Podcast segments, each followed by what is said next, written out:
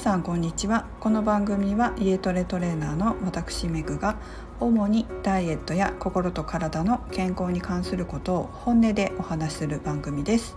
191回目の今日はハッとした脳のアップデートで見えたものをお送りします。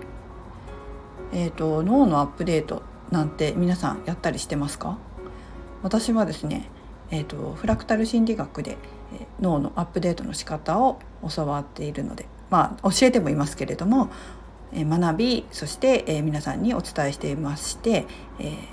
なので日々こういった脳のアップデートっていうのを繰り返して行ってるんですね。あのスマホとか結構アップデートされるじゃないですかバージョンアップされたりとかスマホもそうだしパソコンとかもそうだけどアプリとかねああいう感じで脳もアップデートしていく必要があるんですね。古いままだとこうアプリとかも使えなくなってくるじゃないですかアップデートしてくださいって出てきますよねバージョンアップしないと使えませんよみたいになると思うんですけど、まあ、そういうことがこの脳でも起こってるわけです。でそういうことをね日々やっていくと現実が変わっていくんですね。えーとまあ、すごい簡単に言うと、まあ、いつもねこのはここのラジオってこうダイエットの話すると思うんですけどダイエットできないのつまりデブ脳とかって言ったりもね分かりやすく言いますけどその太りやすい生活習慣を引き起こしてしまうような脳をアップデートして、え痩せ脳を作っていくとかってねそんなこと言いますけど、まあ、それと同じようにダイエットだけじゃなくて例えば家族に関することだったりとか仕事に関することなんかもアップデートしていくことができるんです。で今回私は仕事に関して行ってます。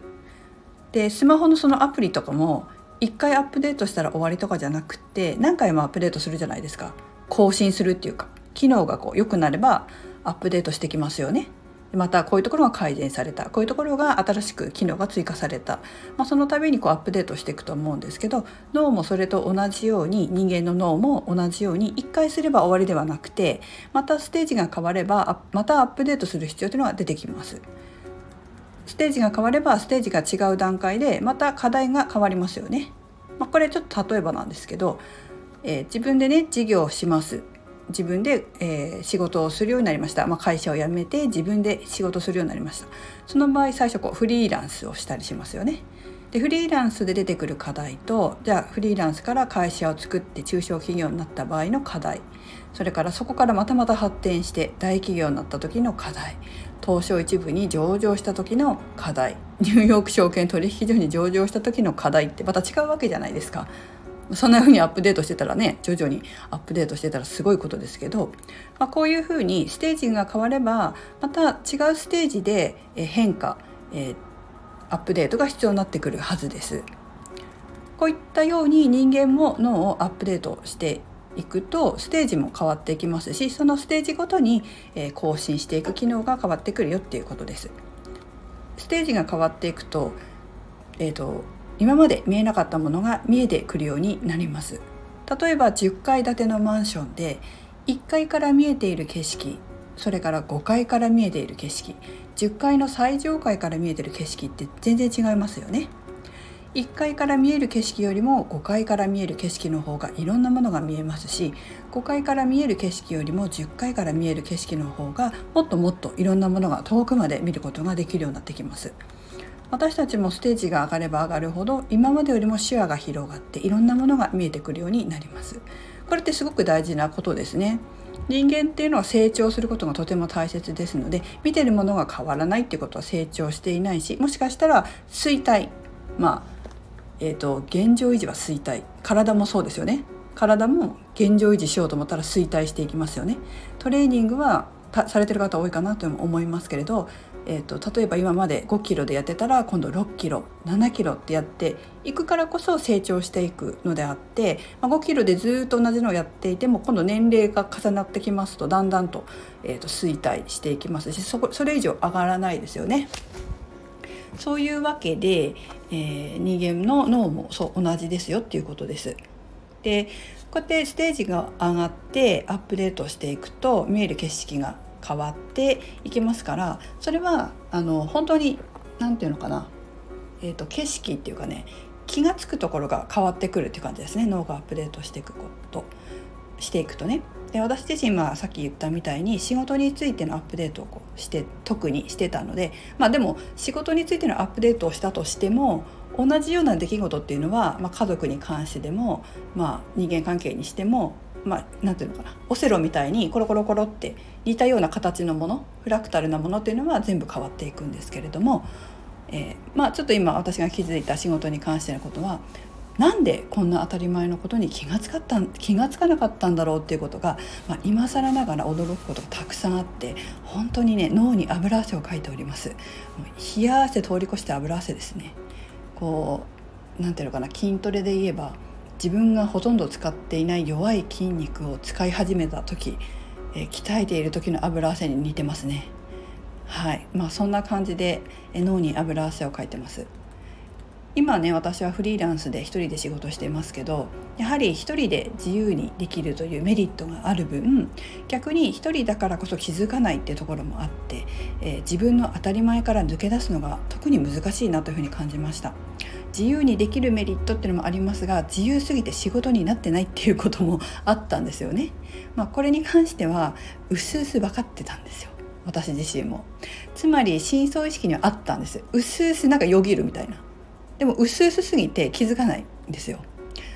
まあ、深層意識なので、まあ、無意識ですよね。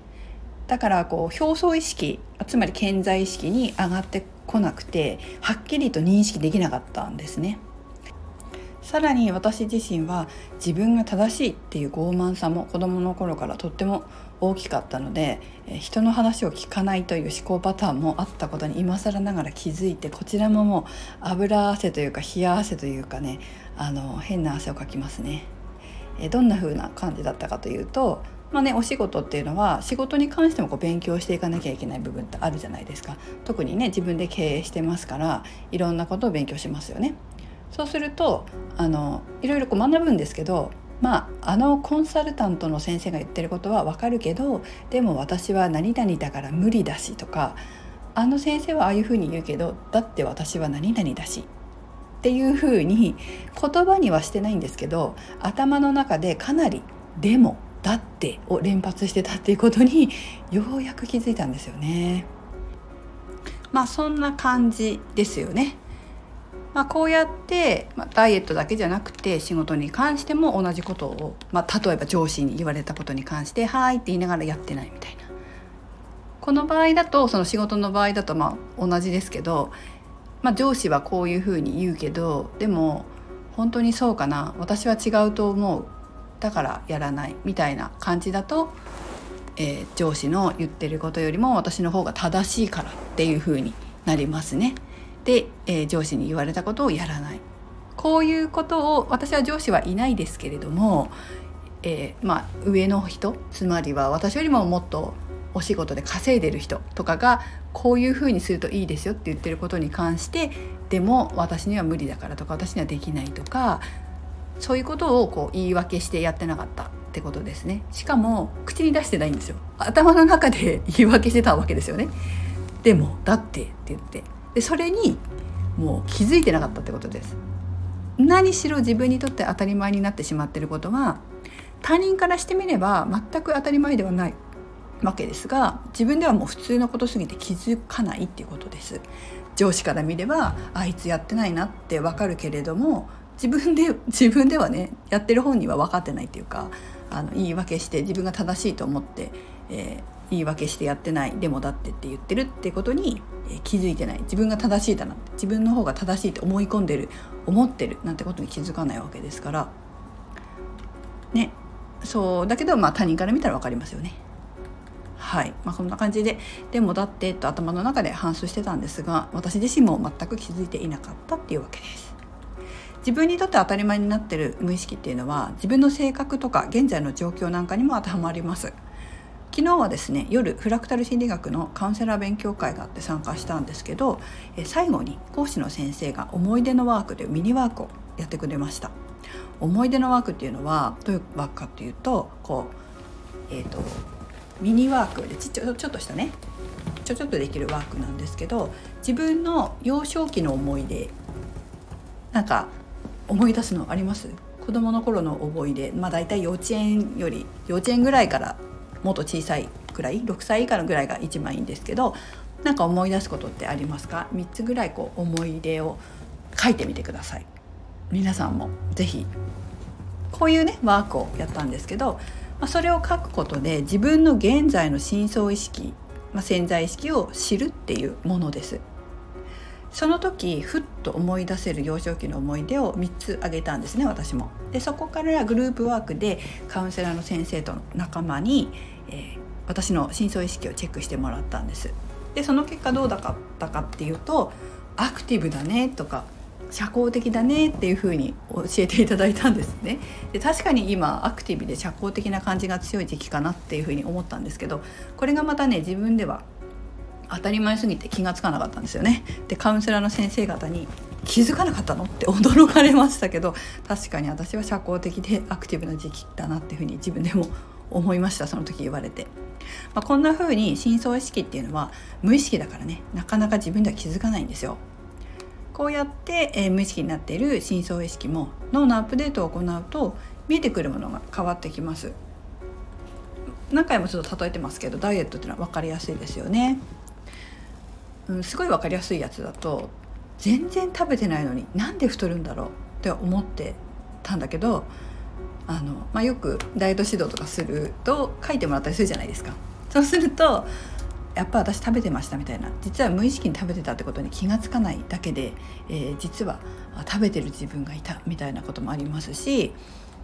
あとはこうそうですね会社で言えばすごく頭にくる上司がいてあいつは人をこき使うと思って怒ってた。でもこう自分の脳をアップデートしてみたら実は上司は自分の心を映し出す鏡で実は自分も部下をこき使ってたとか実は家で親をこき使ってたとか他のところで自分も嫌な上司と同じことを誰かがやってたってことに気がついた。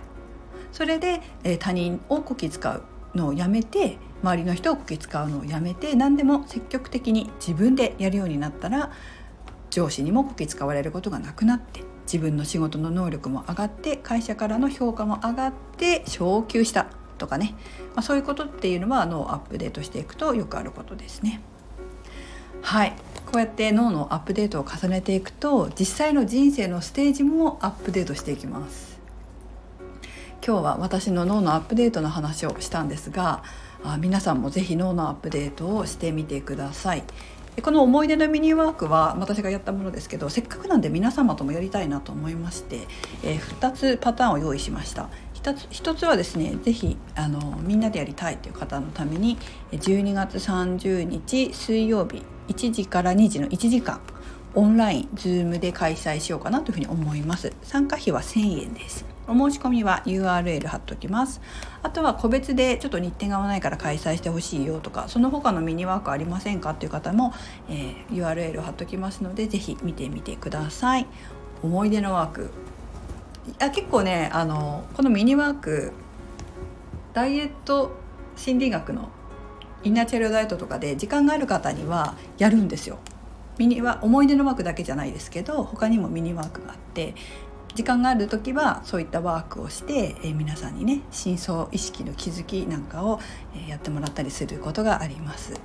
ぜひいろんなこう自分の深層意識に触れて本当の自分自身っていうのね本当の自分自身っていうかね自分自身のこう気が付いてなかった部分に気が付くと本当に面白いですのでぜひ発掘してみてください2020年も残り11日となってますので、えー、ぜひ脳のアップデートをして2021年を迎えてみまし見てください。はい。最後までお聴きいただきありがとうございました。メガでした。